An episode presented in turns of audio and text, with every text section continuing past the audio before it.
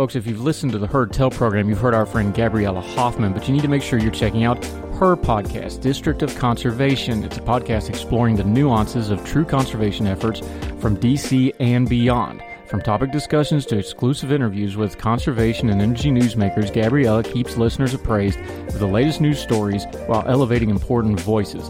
Listen to the District of Conservation on Apple Podcast or wherever podcasts are played. Grand Canyon University, an affordable private Christian university, is one of the largest and fastest growing universities in the country, offering more than 270 programs online.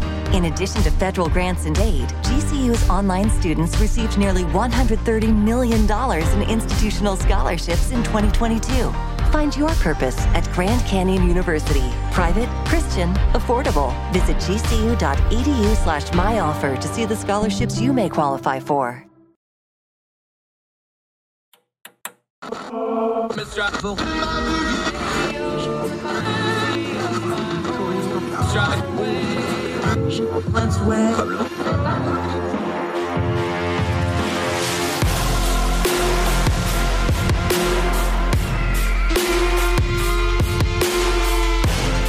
With your host, Andrew Donaldson.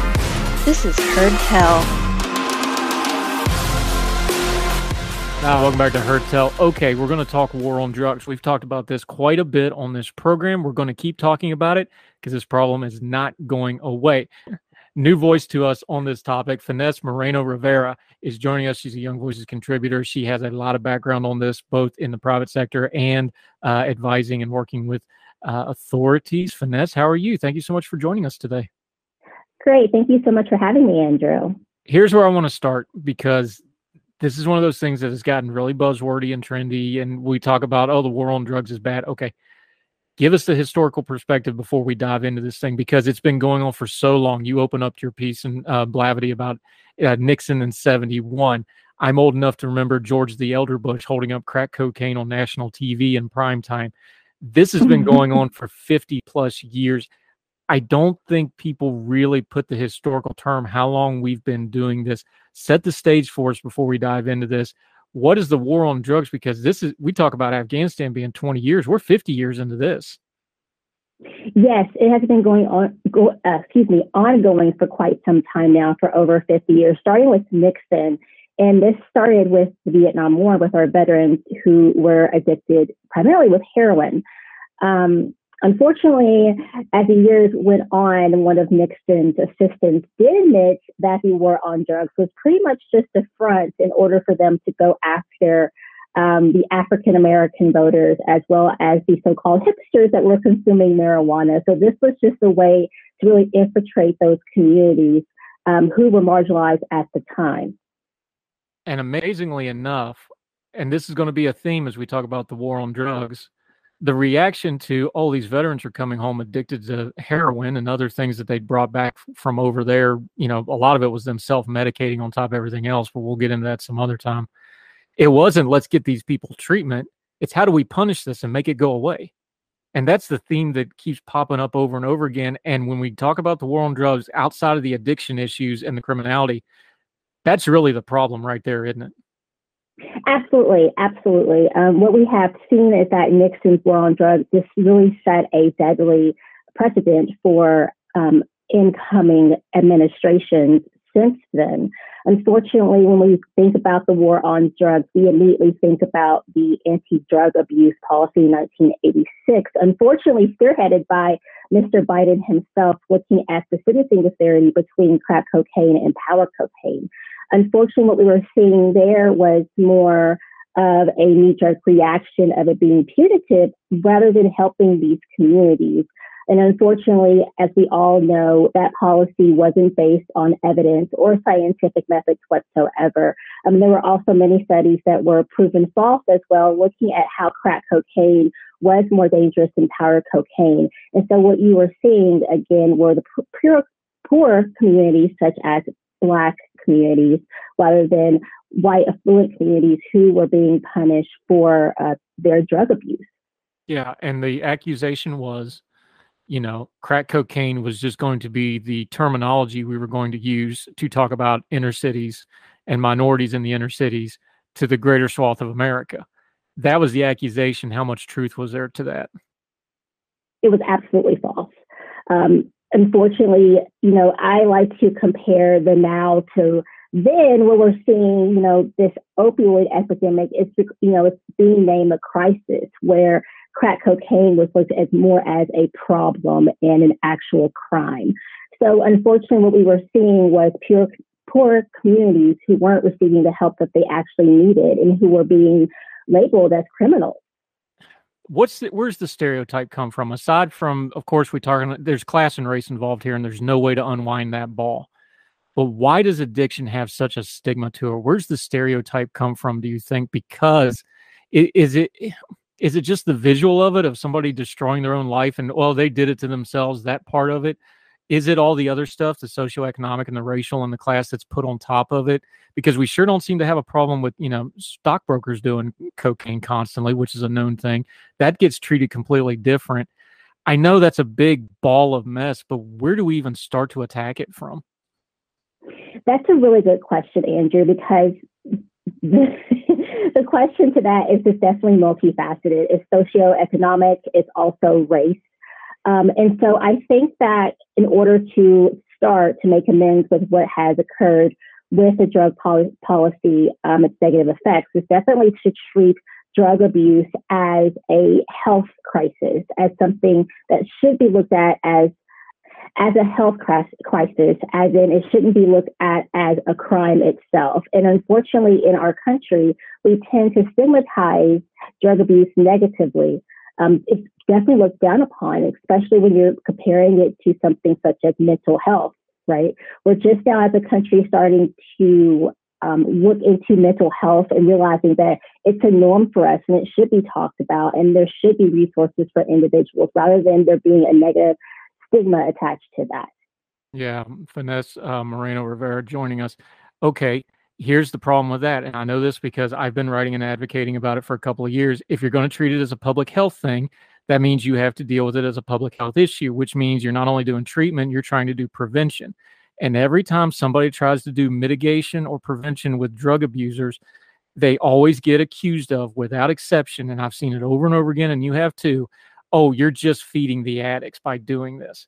How do we have that conversation? Because every time you go to a municipality and go, hey, we have a harm reduction strategy, or hey, you know, you can't take somebody from zero to 60 on addiction. You have to give them this intermediate steps that are kind of icky. How do we have that conversation with this? Because when we start talking about the war on drugs overall, that intermediate step of we don't need to be punitive, we need to do this treatment stuff. That's where the the sticky part of the, this really gets ugly, and we don't seem to be able to communicate not only with communities but just with like government agencies and others. Can we? No, no, we can't. And again, it goes back to that negative stigma for individuals where we are just so pay- based as a culture and being punitive rather being um, looking at a way to help those individuals. So let's say, for example, looking at Biden's new package that he just put into play for harm reduction, we are having a lot of pushback from some of the states saying that it is condoning the use of drugs. However, they're not looking at the positives that, that come from harm reduction programs such as looking at safe injection sites, looking at providing test strips that can indicate if there is a substance that has fentanyl. I think that a lot of individuals get lost with these harm reduction programs because they're not seeing the ultimate goal, which is to reduce drug overdoses in the U.S. And one of the biggest things that I try to do when I cover this and talk about it is the stigma is well it's an addict and they're doing it to themselves. That's a lie. The addiction is a bomb that goes off in these families and these communities because it destroys not only the person it destroys their families. This puts enormous taxation on healthcare facilities criminal justice facilities the legal system, the court systems, the social service, especially in smaller communities or inner cities or places that are already strapped for resources. These are absolute bombs going off that cross a lot of streams of different things, and they're just almost impossible to deal with, aren't they? Yes, absolutely. And it's really hard for individuals to realize that this is definitely a community oriented oriented effort, and it takes a lot. It's a, it's a heavy list because you have to have a lot of hands in the pot. You have to have, you know, enough funding for sites. You have, a, have to have enough um, support from your policymakers as well as those who are in the city, then the state, then on the federal level. And so, although this is a heavy lift, I think that individuals tend to really give up and don't see that end goal, which is reducing the drug overdoses. And by also understanding that while we're curbing the drug overdoses, we're also preventing more deadlier drugs to come out on the street. For example, we have a new we have a new flood of drugs known as benzodope, which is effectively just benzos that are combined with fentanyl, heroin, or cocaine. And what this does is it gives the user an even higher chance of overdosing. And unfortunately, benzodope has been shown to not um, is not affected by Narcan. Narcan cannot reverse overdoses uh, for benzodope as of right now. So what we're seeing is that users aren't getting help they continue to graduate to more harmful drugs, which then opens up even more opportunities for drug traffickers um, who can come up with different cutting agencies and make drugs even more dangerous. Yeah, and it's important what you just said because people are like, well, why is the overdoses spiking? One of the reasons they're overdosing and they're spiking and the death count has gone way, way up, even though the drug use hasn't uh, gone up in a, a measurable same way. This new fentanyl, the benzodope you're talking about, these are not the drugs that we have been traditionally dealing with. This is a whole new beast. And even hardened drug users that their system is used for, this stuff is just absolutely deadly, sometimes on the first take. This is very different than what we've been seeing over the past, isn't it? Yes, absolutely. What we're also seeing is now that we have fentanyl has our attention here in the US, again, we are seeing these drug traffickers who are able to find new ways to cut these drugs to make it cheaper as well as easier to move. So they're always looking at the end of the day, their profit, how much money they can make. In addition, we're also having other individuals who, again, are making their own home labs, if you will, to create these drugs and then sell them. And the other problem with this, and we kind of already touched on it, but you mentioned it in your piece. I want to make sure we highlight it the other parts that come with this, especially in Black communities, poverty stricken communities, um, incarceration, STDs, mental health problems, then all the criminality comes in with that.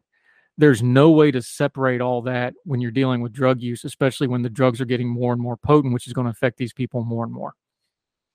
Absolutely. You cannot you cannot disconnect the consequences of drug abuse within these communities. But then what also makes it worse is that they do not have the means to get the help that they need. So you're seeing more drug overdoses within the Black communities, communities of color.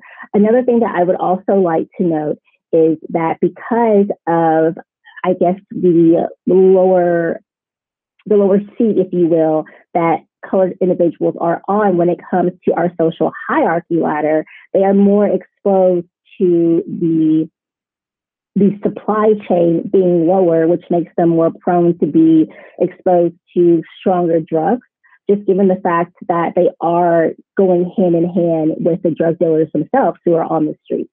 Yeah. Finesse Moreno Rivera joining us.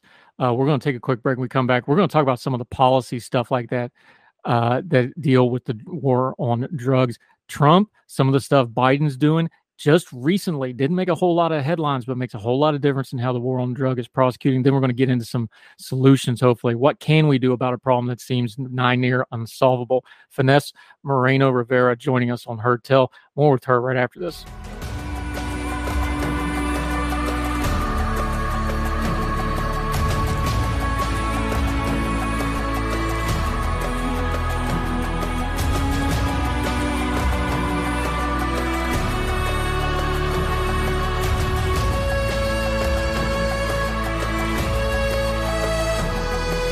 Uh, welcome back to Heard Tell. We're talking about the war on drugs, which is one of the worst named things ever for something that has been highly destructive, very expensive, and has gotten us nothing closer to what it was set out to do. We're talking to Finesse Moreno Rivera about it. Um, let's talk some of the policy stuff here. You walked us through it in your piece, and Blavity, we're linking to it like we always tell you. Please read the entire piece for yourself. And she links to a lot of source documentation that you also need to read up on this. Look, information is the key to a complex issue, and this has a lot of information in it.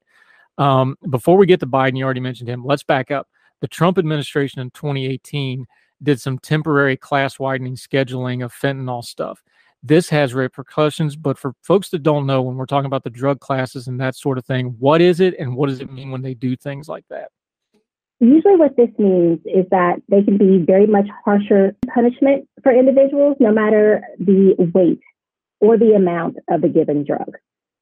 So this is very similar to looking back at crack cocaine itself. We're looking at the sentencing disparity in the amount of the drug itself. So instead of looking at the harm that it causes, it's really looking at, at the amount that the individual may be possessing at the time. Yeah, and you have the stat here that uh, the majority of offenders arrested in this program are black street level dealers at the end of the drugs distribution chain, not the movers and the distributors that you know they claim that they're normally going after. Law enforcement like everybody else; they like to get the lowest hanging fruit. Quoting you here, very few incarcerations have mitigated the availability supply of fentanyl. As of 2019, 75% of individuals prosecuted and sentenced for the fentanyl offenses were people of color. But then the next paragraph, you bring it up. The real problem here the Biden administration, they also extended the scheduling policy last year and this year both. What does it mean in practical terms that they continue to continue this policy? To repeat myself.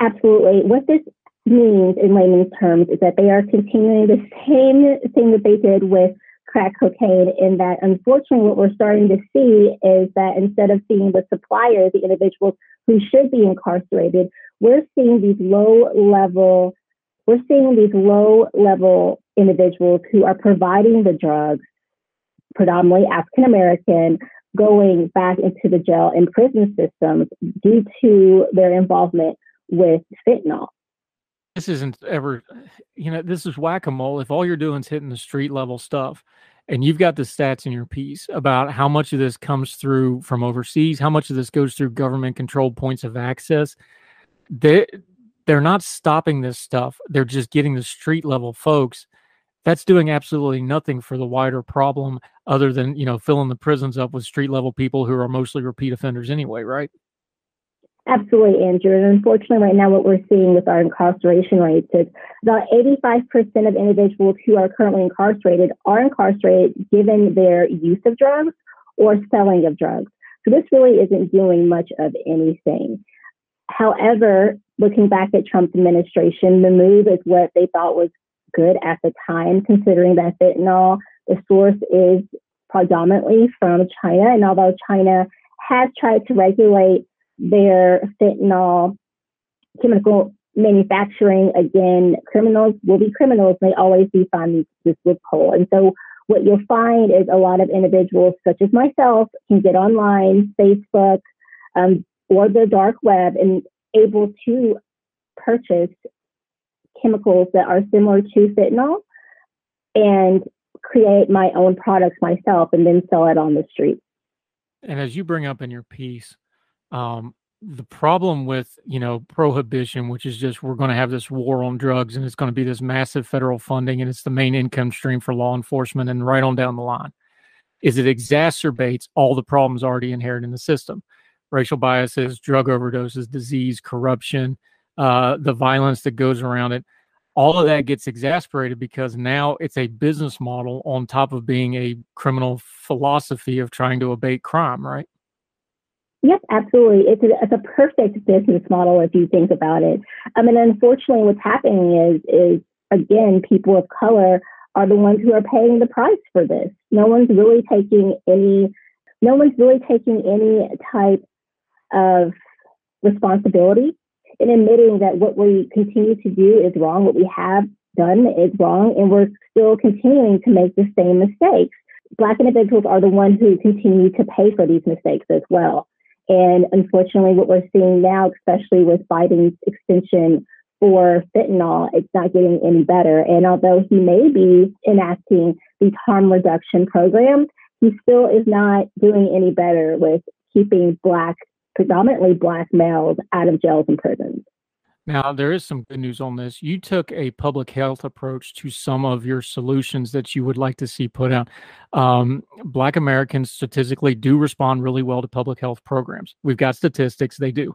So, what's a couple of the things you were pointing out that they should take more of a public health and prevention standpoint than a punitive and law enforcement standpoint that might actually do some good here?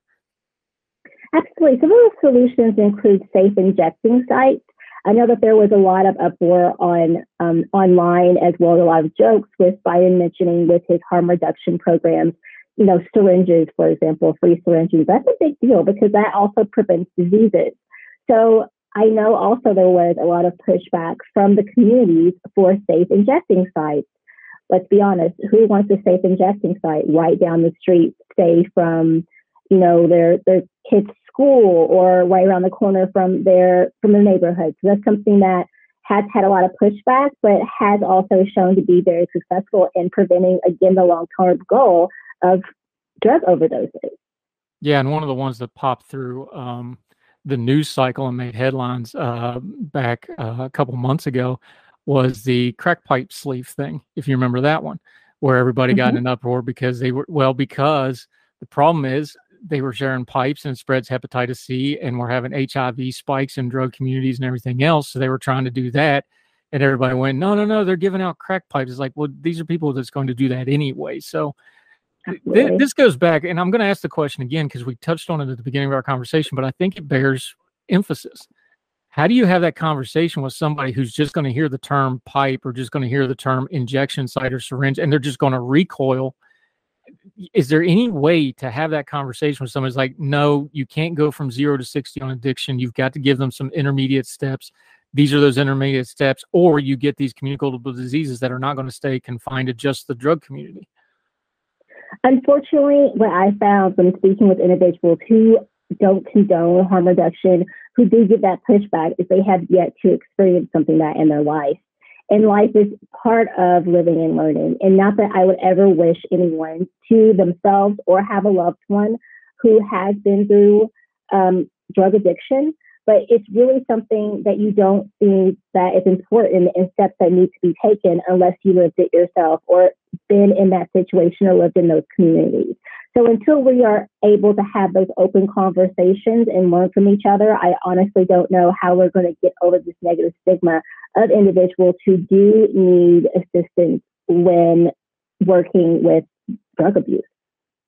Now, you had touched on the one that's the real uh, firing point for a lot of the debate over the drug. You bring up decriminalization. Get into the nomenclature for me because legalizing and decriminalization are two different things. So, how are you using it and define the term for folks so that they all know what we're talking about here? Absolutely. Thank you for bringing that up, Andrew. So, there are different definitions for decriminalization, and a lot of different countries or even states, as I cited within the article for Oregon, define it in different ways. For myself, I would see decriminalization as non punishable depending upon the amount of drug. And when I say decriminalization, I also mean decriminalizing, making legal, non punishable all drugs that we're seeing. I think it's also important to note, too, by doing so, we can really work on the racial bias that we're seeing. We can work on um, the diseases that are being spread. We can work on the corruption that's occurring. We can also work on taking away the power of these, of these drug smugglers and drug traffickers themselves. We started out talking about the war on drugs and the history of it. We mentioned the opioid crisis. What's some of the lessons from the war on drugs that we should be applying to the opioid crisis? How much of it is a continuation and uh, maybe an evolving of the same problem? How much of it is a very different thing that should be addressed differently, do you think? I think that the opioid crisis is something that should be should be addressed separately. And unfortunately, I see it being ongoing. There have been three waves in the opioid crisis. The first being, unfortunately, the abuse of prescription drugs, which was the over, which was caused by overprescribing the opioids. Thank you, Purdue Pharma. Going on to second, given the fact that supply and demand was interrupted by this, um, individuals were the high, the demand was high for opioids but the supply wasn't there. Then you are seeing the second wave individuals shifting to heroin. And now in our third wave, which is even more deadlier, it's fentanyl. which is also, as I've already discussed, combined with cocaine, methamphetamine, heroin, which is also driving our drug overdoses. So unfortunately, we really have to take this opioid crisis completely different because what we're seeing is that it's going in waves for us in this country. And as of right now, we are starting to shift primarily into a fourth wave where I do believe that instead of being reliant upon opioids such that are plant based in themselves, we're going to start seeing a lot more deaths, as we have already seen with fentanyl, that are man made. I really do think that we're starting to make a move because of opioids into a more synthetic space for drug use. And that's just going to become even more deadlier for us. Yeah, it's going to be more deadly for the people. And it's going to be a whole lot harder to police because now you don't need a supply chain. You can make this stuff in your sink. It's going to be a real big mess. Let, let, us round this off this way. Uh, Finesse Moreno Rivera joining us.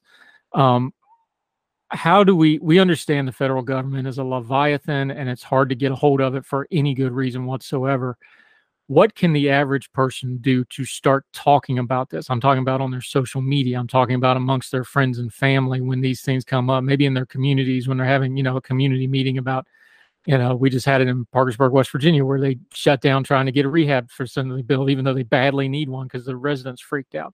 Stuff like that how can people in a practical way not buzzwords not theory not you know the big things we talk about just when they're talking to each other on facebook or texting or whatever the case may be that can move this conversation forward that they can start mixing into their discussions of hey this is actually a problem that we all need to deal with and we can do this xyz I think it's really important for there to be open, you know, conversation and discussion, similar to what you just said, Andrew, being able to be open and speaking with others. I think it's also very important that we continue to educate each other. A lot of times, again, thinking about a socioeconomic level, just really having uh, those silos created, you know, unfortunately, really can hamper our conversations about things that may be affecting others more than ourselves. I think that just taking the time to also getting to know your community, getting to know your neighbor, paying attention to what's going on within your surroundings as well. Because when you open your eyes, you're walking down streets, no matter if it's within a small town, with, with, with whether that's in a city, you can really tell the detriment that has occurred due to drug use, uh, drug abuse. Um, and so I think it's really time for us as a country to really open our eyes, be honest, take responsibility and start making the movement to help these individuals in taking a more health avenue rather than taking a more punitive one. Yeah, and I I always tell people when we talk about this, you've got to see this as a people problem first, not a policy problem. That's where this goes mm-hmm. sideways mm-hmm. first and foremost. Like these are people, and you got to fix them like people. And people are complicated. You're not going to be able to, you know, get a spreadsheet and get a solution to fix this thing. It's a people problem. Uh, Finesse Moreno Rivera, outstanding stuff. Really hard topic. So let's end on something good here. I got to know about this orchid back here because I I've done orchids for years to various effects. I had a great one in Germany, had to leave it there because of regulations. Not so good lately, but tell me about the orchid because I love that thing back there. That's beautiful. Thank you so much, Andrew. As of right now, myself and my fiance, we have over 40 plants within our home, our Good very small, small dwelling, and we have over 10 orchids that are thriving, just like the one right behind me. Um, it's very, very pleasant. It's very soothing. And as a criminal justice expert, I really need to take the time to make sure my environment around me is beautiful and supports a very healthy um, atmosphere for me. so I really enjoy having orchids, especially because they're beautiful and they're worth putting in the time for. I've got one on the other side of my desk that you can't see that I had to trim down. It's back down to the leaves, so I got to wait till it's spring to get anything off it. But uh, mm-hmm. yeah, all right. Well, you you have an addiction to orchids, duly noted. We'll uh, work up a piece for that. uh, Finesse Moreno Rivera, outstanding stuff today. Uh, until we get you back on the show again, let folks know where they can keep up with you and what you have going on, and how they can follow you until they hear from you again on Heard Tell. Absolutely. So I will continue to put out more of my work.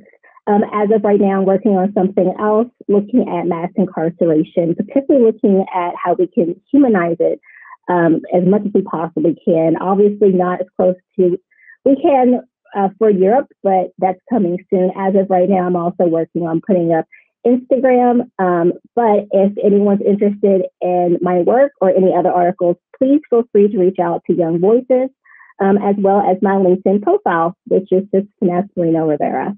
Yep, and we'll link to all that in the show notes, including the piece that we were working off of in Blavity, uh, War on Drugs and American Casualties, especially the Black community. We're going to keep talking about this. We're glad you're one of the people advocating for it. So you're going to come back and we're going to keep talking about it. Thank you so much for the time today. Really appreciate it, ma'am. Thank you. Thank you, Andrew. Yes, ma'am.